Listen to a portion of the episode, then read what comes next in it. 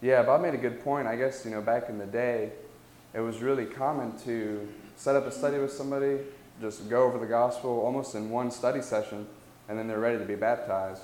And it seems like that's becoming less and less common, and sort of things are getting drawn out. And I think part of that is where our society is, where our culture is. And that's part of why this book's here, and while we're looking at some of this stuff, some of these methods to try to, the people we already are in contact with, the people who are already our friends, our family members, trying to reach out to them. But that's a good point. All right, anybody? I saw somebody get nudged back here. Does somebody have a story? No? All right. I got like 3 people looking at me total. That's how you know it's time to move on. Okay. All right, so we're going to look at, if you got a handout, I hope you did. Lori's got some if you don't have one. We're going to look at this idea of knowing the truth you want to share. And very basic idea of everybody in this room knowing just 5 verses that go along with the plan of salvation. And I hope and know for a lot of us that's something we already know, but that's something that's going to be our challenge for this week, our homework, if you will. Not memorizing the verses, just the locations of the verses. So let's open up with this. How important do you think this question is? What must I do to be saved? Very important. But I think part of the problem is, how many people do you know who are asking that question? Not many. Not many, right? Most people feel like they're fine. Either they think they already are saved, or they think that salvation is a solution to a problem that doesn't exist, or whatever it may be.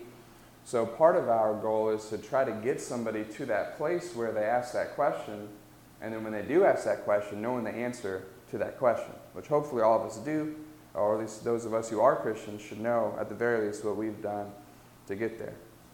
So we're going to look at some things from Acts 16. If you would turn there in your Bibles, Acts chapter 16, and we're going to look at just a couple of evangelistic insights from Acts 16 verses 6 through 15, looking at this idea of knowing the truth we need to share, looking at this idea of people who may be along the path we're walking and how we can reach out to them.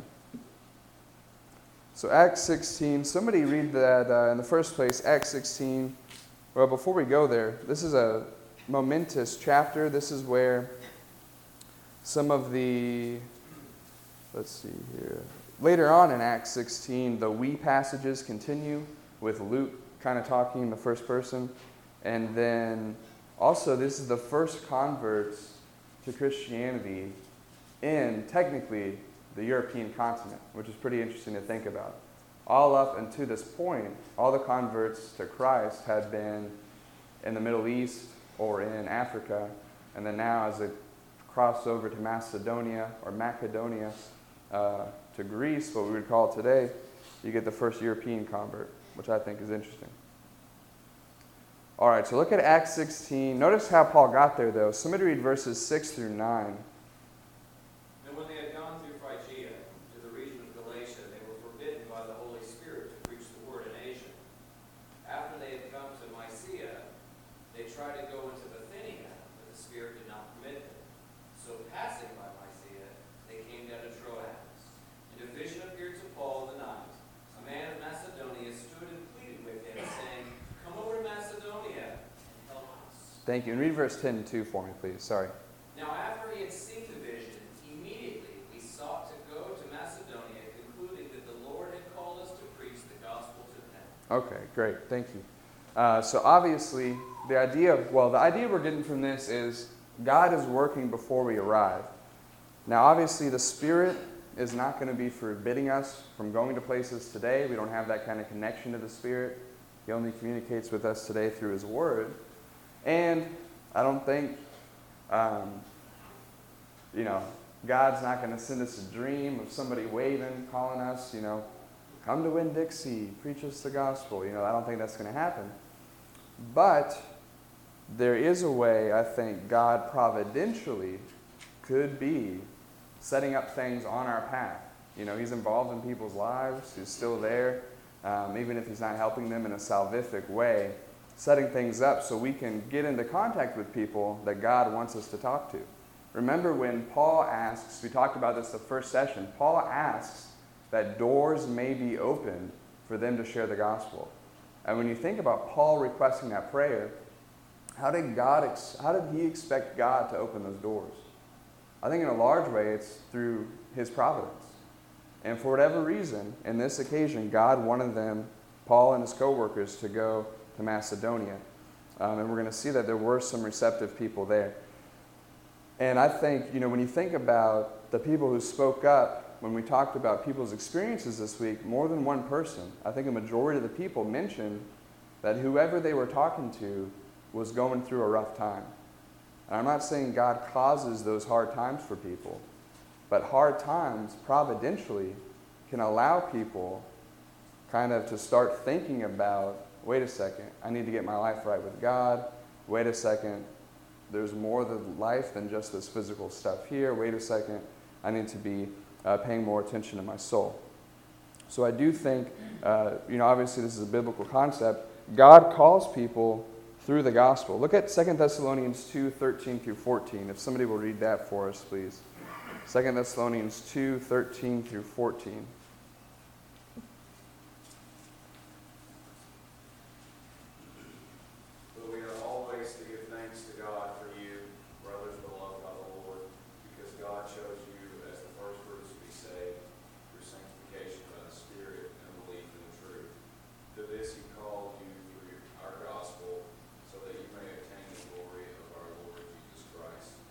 So these people, anybody, all of us who are saved, we were called by God to salvation, to sanctification, through the gospel, by the gospel.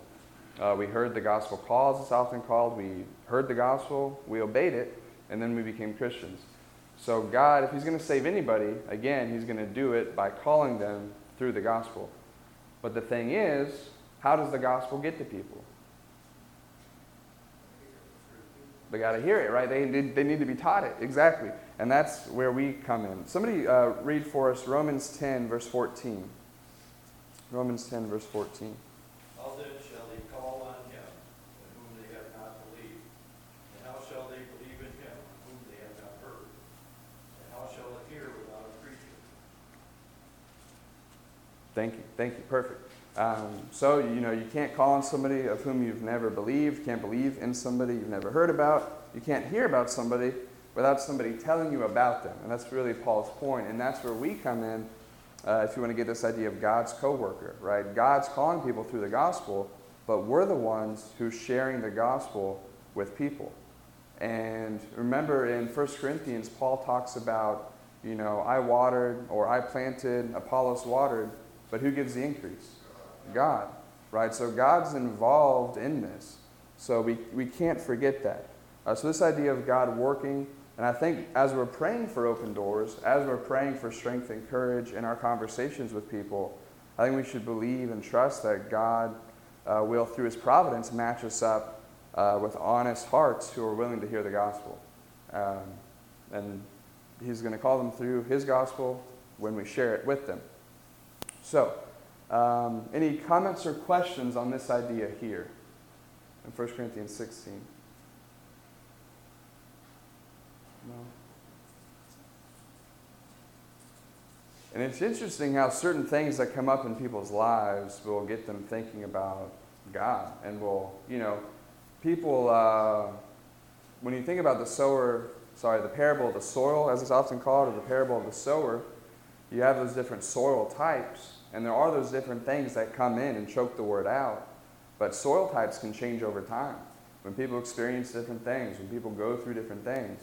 So even this guy I messaged on Instagram, we had that conversation. He was really hostile. That doesn't mean in 6 months he'll be the same way. You know what I mean? So keep praying to God and keep trusting him and keep doing what we can with the opportunities that he gives us. Okay, so the next principle here is that Paul was strategic.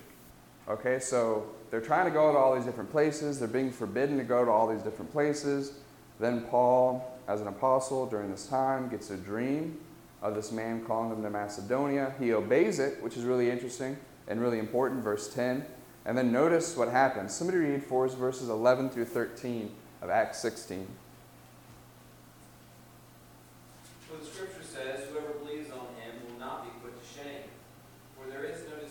sorry, Acts 16. Erica. Reading the previous chapter. All right, 16, starting 11. 11 through 13. Therefore, sailing from Troas, we ran a straight course from Samothrace, and the next day came to Neapolis, and from there to Philippi, which is the foremost city of that part of Macedonia, a colony. And we were staying in that city for some days. And on the Sabbath day, we went out of the city to the riverside, where prayer was customarily made. We sat down and spoke to the women who met there. Now it's... Thank you, yeah, perfect. So think about this idea. So God calls them to this particular place, and then Paul just goes to a random street corner and starts preaching, right? No, he goes to a specific place. We know from the book of Acts that it was his custom to start in a synagogue. And there's a lot of discussion about maybe there wasn't a synagogue in Philippi, maybe there weren't enough Jewish men. You'd have so many Jewish men to have a synagogue, all these different things. But I think it's interesting. He goes to a place, it says there in the text, in verse number 13, he went to the riverside where we suppose there was a place of prayer. So something tipped them off to this idea that on the Sabbath day, people gather at this particular place to pray. So these people he's approaching, he knows that they're known for praying. He also knows that they're people who already feared God. Otherwise, why would they be assembled together praying, right?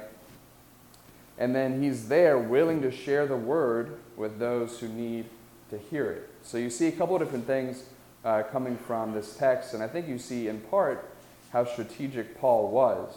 And I don't think that means we shouldn't kind of broadcast the gospel message and just share it with whoever we want. But at the same time, when Paul was where God called him to be, he wasn't just flippant with it. He wasn't just lackadaisical with it. He was thinking and trying to make the best use of his time by going first to the people that he thought were most receptive. And I think different things in our life might tip us off to some people who might be more receptive than others. David mentioned his friend who's going through a hard time, who's denominational, and they're close, and you've got multiple ways to start up a conversation there. Maybe it's a family member. At least in my experience, that's a little easier to start a conversation with somebody. Especially my dad. Me and my dad are like friends, and I can start a conversation with him, and nothing's off limits, and we can step on each other's toes, and it's okay. We'll still love each other. We know we won't offend each other. So there's those opportunities in our life, hopefully, if we think about where's a good place to start. In our life, where's the people praying by the river? Who do we know of who might be ripe to have this kind of conversation, who might be ripe to share these things with? All right, any questions or comments or thoughts on that? Another thing, Paul went to Philippi, which was the foremost city. Yeah. He didn't start out in the country where people were not, but in the city where people were. Yeah, that's a good point. Where the people were. Yeah, absolutely. He went to where the people were, yeah, and not just out in a field somewhere, which is interesting. Yeah, good point. So Paul's trying to, I think, if you were to summarize, what is Paul doing? He's trying to make the best use of his time, right? He knows he's only here for a short little while. He knows the mission at hand. He's trying to do the best that he can. All right, so notice Lydia's response here in verse 14. If somebody will read Acts 16:14 for us.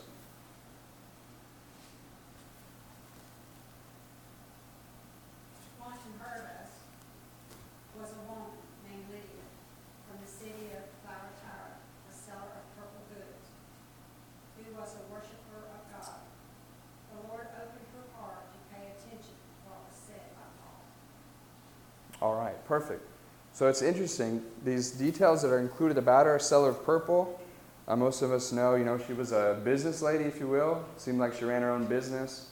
And you could get this purple dye either from some shellfish or there's, I think, a cheaper version that came from a type of plant. And she's from a certain city. But notice what's also included about her. She's a worshiper of God, right? So again, like we talked, she feared God. She wanted to do what was right. She just needed some direction. And it also says the Lord opened her heart to pay attention to what was said by Paul. So again, God is active in this situation. And I think it is important to note that God doesn't override her ability or her free choice. She still had to choose to listen and to respond.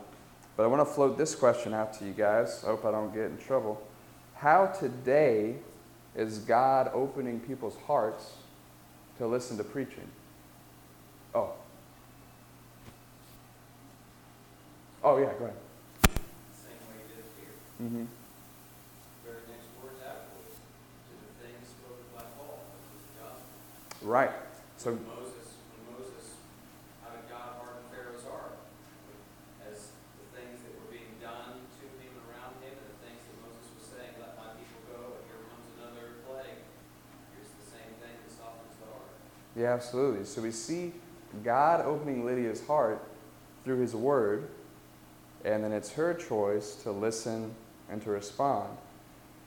And what we see here is the guy in the book calls it a powerful balance. I think it more of everybody doing their part. God is opening Lydia's heart through the word. Lydia is choosing to listen and to respond. And Paul obeyed God by going there and preaching. So you see, all three of them were doing what they had to do for this to happen, right? Of course, God's always going to do his part. Lydia could have said, you know what? I think I'm fine just praying by the river. I don't really want to respond to this. She could have done that if she wanted to. Paul could have said, well, Lord, I know you're calling us to Macedonia, but let's see where he was. But I kind of like the view here in Galatia. I think I'll just stay here. No, but each of them, Paul and Lydia, were each doing what they were supposed to. All right, so now, what questions or comments do you have on that part? Pretty straightforward. All right. So now notice the baptism and the hospitality. Somebody read Acts 16:15.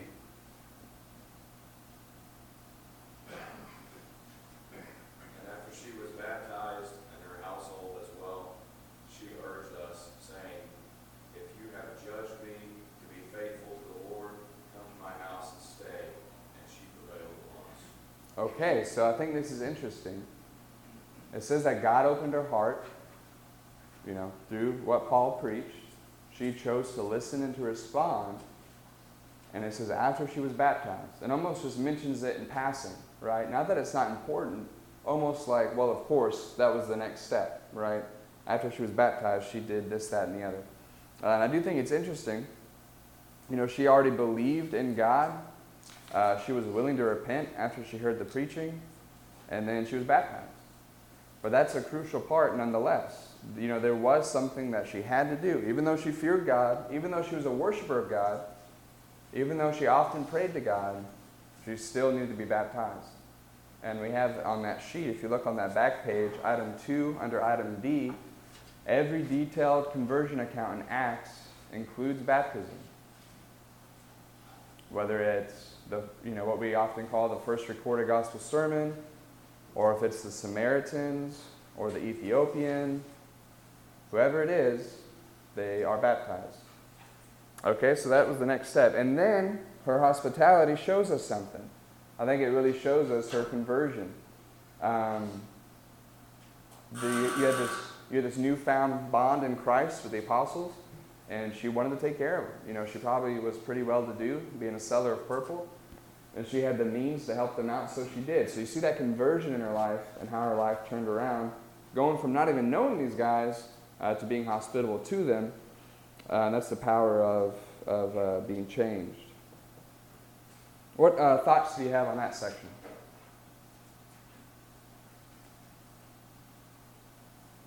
Yes. Just from... a negative position, there are those that say that verse 15 authorizes infant baptism, because she and her household. Mm-hmm. Yeah. So if her household was baptized, therefore there had to be babies in the household, so they baptized babies. Right. But there's not evidence for that. And when we look at the rest of the scriptures, you must believe and be baptized, repent. Yeah, definitely. There's more of a response in baptism than just being baptized. Exactly. And even, I've heard certain people say, well, you know, in Rome, a household, well, during Roman times, a household was more than what we consider it today. Sure. I mean, you would have had a lot more family members in there. She probably, most likely, had servants and employees and all kinds of people in her house. It's interesting they all were converted along with her. But children, there's even debate whether or not young children were considered part of the household in Rome from a colloquial, like, description standpoint. Because they couldn't really, contribute much to the working of the house, you know. So yeah, that's a good point to bring up. But I think it's a good reminder. We see this in Lydia. You know, the path leading somebody to the Lord might not always be this simple. But I think there's some nuggets of truth in this that we can apply to the conversations we have. Keep in mind that God providentially, through His Word, is working before, providentially and through His Word, depending on their interaction with His Word, is working before we get there. Keep in mind that we have this opportunity to be strategic and to do what's the best use of our time. Keep in mind that the burden to respond is on the person, and God can call them through His Word, but He's not going to override them and make them respond to the gospel. And then remember that this baptism and this changed life is the goal and hopefully the result. We may not convert everybody we talk to, but our interaction with somebody might help down the line. Look at 1 Corinthians 3, and somebody read verses 5 through 9 for us of 1 Corinthians 3.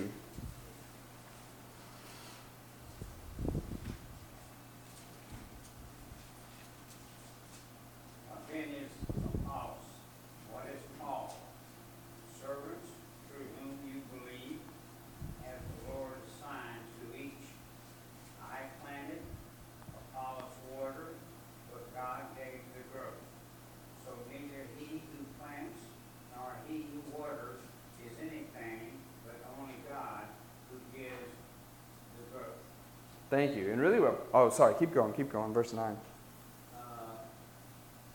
Through verse 9, sorry. He who plants and he who waters are equal, and each shall receive his wages according to his labor. For we are all fellow workers for God. You are God's field, God's building. Thank you. So this idea of being fellow workers with God in this process and remembering that even if we study with somebody all the way from the first word to them becoming a Christian, it's still God who gave the increase. It's still God who gave the growth. It's still God who, through His Word, converted them. But this idea of, Paul says, I planted, Apollos watered, God gave the increase. Really, God's the hero of the story here. But also, you know, what if you're the guy who plants, not the guy who waters? Does that mean you miss out? No. What if you didn't even plant? What if you just kind of prepared the soil? You miss out? No, right? So we're all in this together. We're all partnering with God, but God's the one who's going to give the increase. All right, so just a little bit of a reminder. If you look on major item Roman numeral 3 there on the back page, this is the end of the section in the book that's called Preparing for the Field. And I just want to refresh our minds of these different principles we've learned so far. In the first place, when we're going out, evangelizing, being natural evangelists, bringing this stuff up to our friends and family, we need to remember that Christianity is a blessing, not a burden. We're not burdening people by talking to them about Jesus. We're doing them a favor. And if we think Christianity is a burden, we're never going to try to share it with anybody else. Right? When something's a burden, you don't want anybody else to partake. Well, I guess they say misery loves company, but that's not the point. The point is, if we view Christianity for what it is, we're going to want to share it with others. Also, we need to remember to allow God to take the lead. In other words, we need to think, who does God want to be saved? Everybody you meet, right? So we can't set up some of these earthly, fleshly distinctions between people. That doesn't mean we can't be wise and make the best use of our time. Paul did that. But we can't think, oh, because this person is a certain ethnicity or a certain, income or whatever, God doesn't want them to be saved. That's just not true. Also, we need to remember evangelism begins at home. We have to be consistent in our lives. People see how we live, and it can make an impact. Also, we can interject spiritual topics into mundane conversations. Hopefully, all of us are working towards doing that. Also, we must know the truth we want to share. which brings us to this week's homework. And I hope everybody has a sheet. These verses are on this sheet. Now you might say, well, these verses are different than verses that I've seen for these five before. That might be the case. I tried to do some of the easiest ones for us to memorize. Everybody here should know John 3:16, at least. And we're going to have a quiz next week. And I'm not saying you got to memorize these word for word, but if I say, what's the verse for here? I expect us all to know it's Romans 10:17. If I say, what's the verse for be baptized for this class? I expect everybody to know Acts 2:38. And I see some of y'all giving me the evil eye, but that's what we're going to do. All right, so I thank you for your time. I appreciate you guys. And you guys can come on in. We're done.